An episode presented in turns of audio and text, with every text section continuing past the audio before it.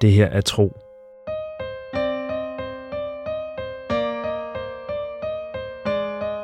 En eventyrlig podcast-fortælling i 55 afsnit.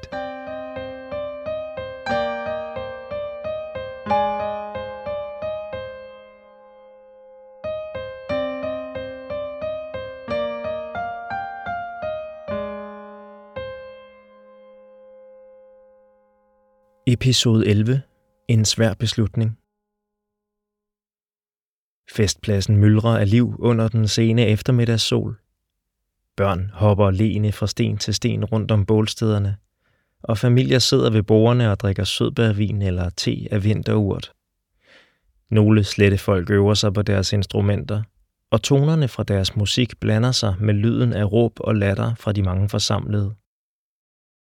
Flest er der rundt om Feras kære, hvor den omrejsende har bredt sin varer ud og stolt fremviser alt fra farvestrålende tøfler og kjoler i silkestoffer til glimtende smykker og eksotiske krydderier.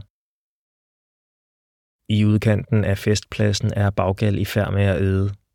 Det er tydeligt at se, hvor den har gået, for den efterlader en sti af græs bidt helt ned til jorden eller trampet fladt under de store hove. Tro, Via og Al går hen til dyret, som løfter hovedet og ser uinteresseret på dem. Tak for hjælpen, min ven, siger Tro og klapper det hårdt over ryggen. Hvert slag sender små støvskyer op.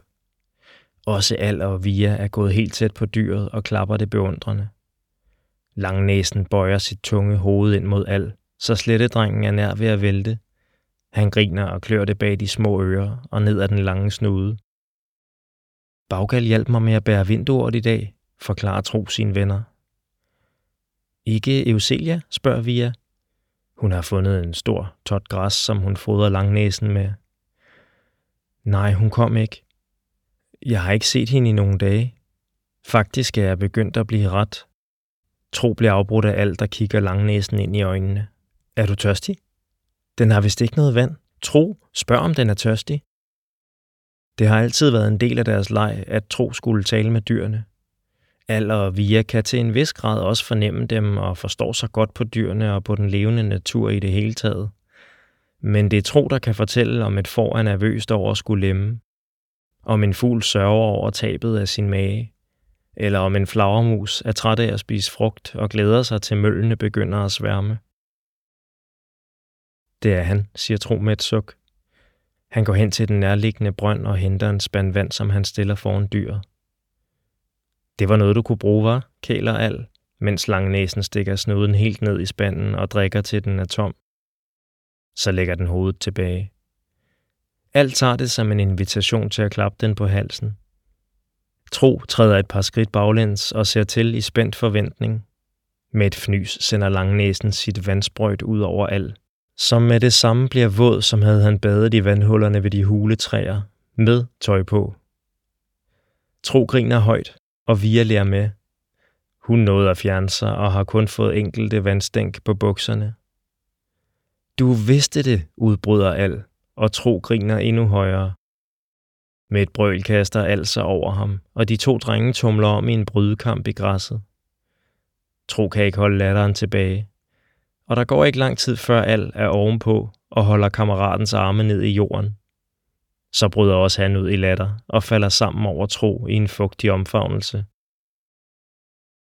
Via trækker dem på benene efter tur. Hun peger over mod den farverige kære. Er det ikke din mor, der diskuterer med Feras? Al nikker. Lad os se, hvad hun laver. Og i løbet er de allerede på vej derhen. Det er en hjerteskærende scene, der møder dem ved Feras kære. Den omrejsende har striber af tårer på kinderne.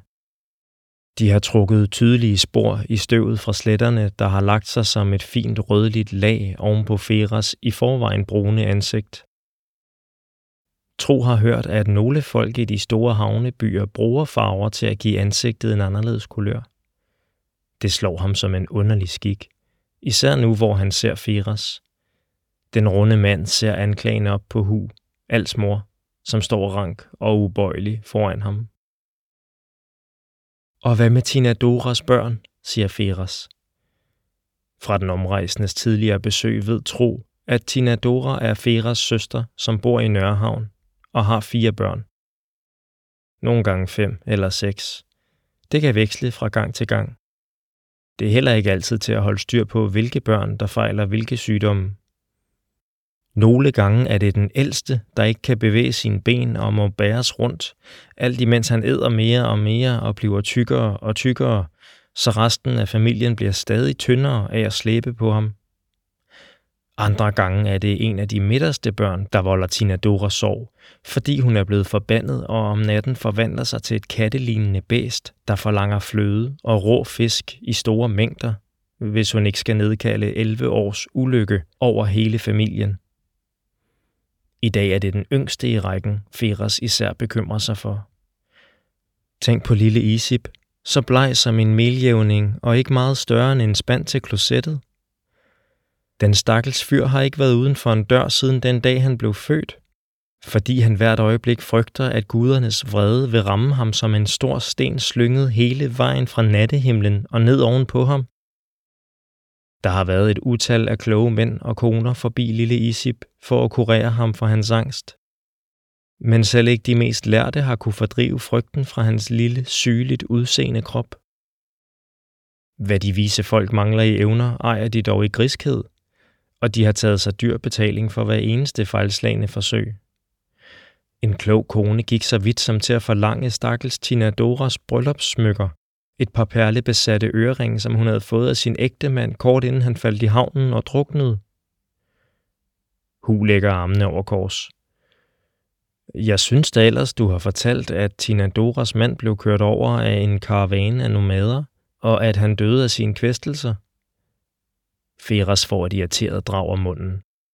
Spiller det nogen rolle, hvordan han døde? Hovedsagen er, at stakkels Tina Dora er alene med alle seks børn, og dybt afhængig af, at jeg hjælper hende med mad, tøj, lægeurter og jeg ved snart ikke hvad ellers.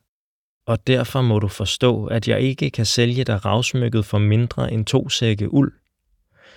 Selvom den er af ringe kvalitet, kan ulden måske indbringe mig akkurat nok til at betale for en lægende salve til Tina Doras fødder. Min søde søster vandrer jo hvileløst rundt i stuen dag og nat, og får så slemme vabler på fodsålerne, at hun trækker et spor af blod rundt efter sig på trækullet. Hun er alt for afhængig af mig, den stakkel. To sække uld. Længere kan jeg ikke strække mig, siger Feras. Kan, Als far, har fået øje på Tro og vennerne, og kan der sig hen til dem. Han læner sig ned og visker. Han startede på fem sække, og kaldte ulden for den tyndeste og mest klumpede, han havde set på alle sine rejser til alle verdens folkeslag. Så vi er da kommet et stykke videre. To sække uld. Hu rækker hånden frem. Feras griber den og lyser op i et strålende smil. De dystre tanker om hans stakkels søster og alle børnene er tilsyneladende væk for en stund, og den omrejsende rækker Hu den polerede ravklump i sin kæde og flytter nynnende sækkene med uld ind i kernen. Den høje slette kvinde går hen til kan og al og viser smykket frem. Solens stråler får ravet til at lyse med en gylden varme, der ikke er langt fra hendes egen øjenfarve. Feras kommer tilbage. Der har vi jo min rejsekammerat, siger han, mens han tørrer kinderne i et af sine tørklæder. Han rynker misfornøjet på næsen, da han ser, hvor beskidt den farvede klud bliver. Har du bestemt dig? Tro smiler til ham og ryster på hovedet. Du ved, hvor jeg er, siger Feras og kravler tilbage i kæren for at hente flere varer frem. Via kigger undrende på Tro. Bestemt dig? Rejsekammerat. Hvad mener han? Feras synes, jeg skal rejse med ham hen til skovfolket, siger Tro lige fremt. Om han så havde fortalt, at sommermånerne ville blive afløst af en forårsmåne, kunne Via ikke være blevet mere overrasket. Dig og Feras, rejsekammerater. Via ryster vantro på hovedet. Hvorfor vil han have dig med? For at hjælpe ham undervejs, og for at passe bagkald. Nok også for at holde ham med selskab. Nu slår Via en latter op. Er det så svært at tænke sig? Jeg forestiller mig bare dig og Firas i kæren, griner Via. Firas? Vil du række mig de tørrede sødbær? Ja, det kan du tro, jeg vil, kan jeg tro. Har jeg nogensinde fortalt dig om min søsters børn? Ja, mund ikke, kæreste Feras. Men jeg ville elske at høre om dem for tiende gang. Jamen, så lyt godt efter, sødeste tro. Via griner endnu højere. Du, siger Tro.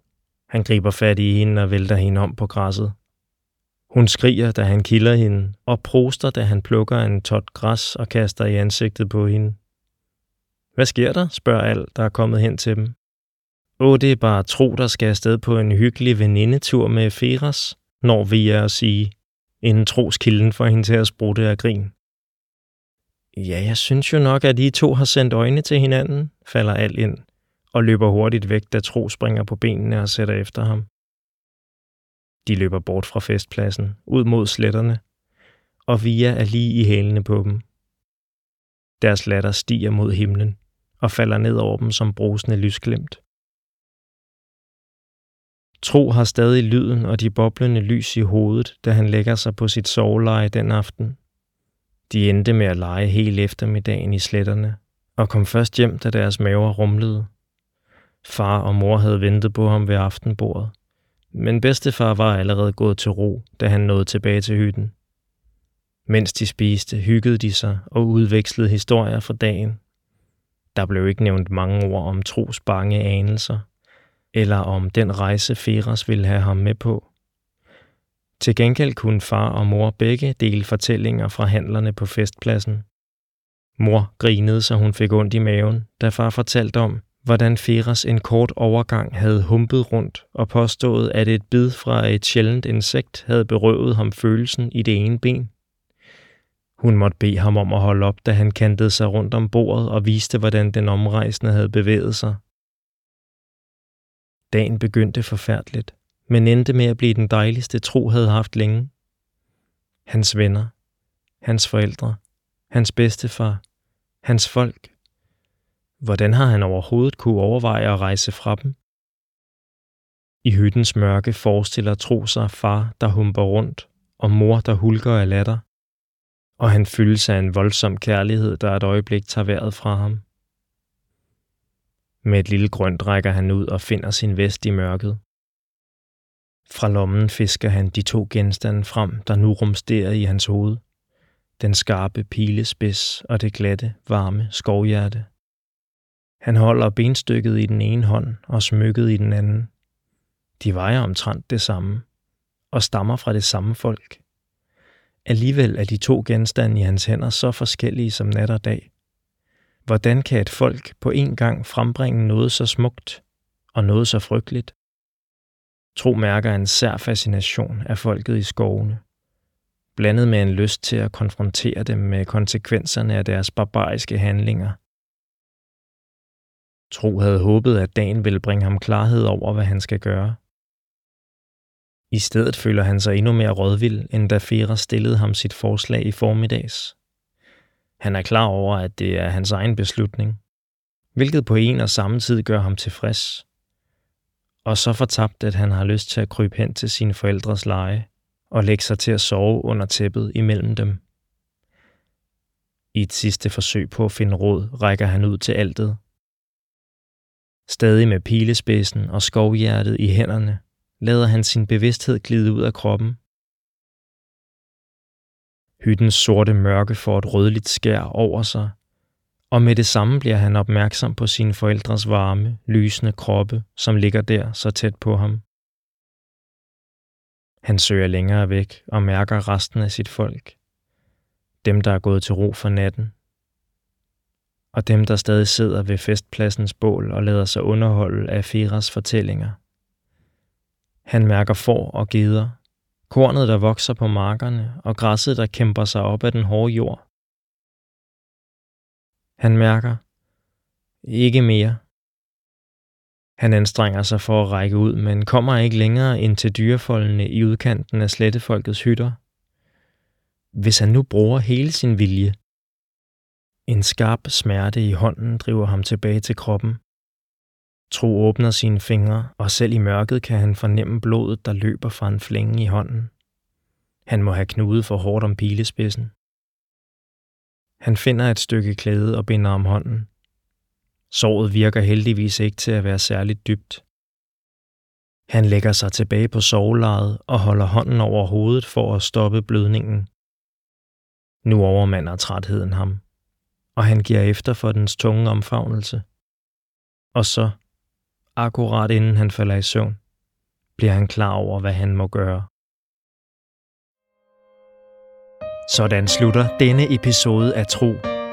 Se et kort over alle byerne i fortællingen på tropodcast.dk.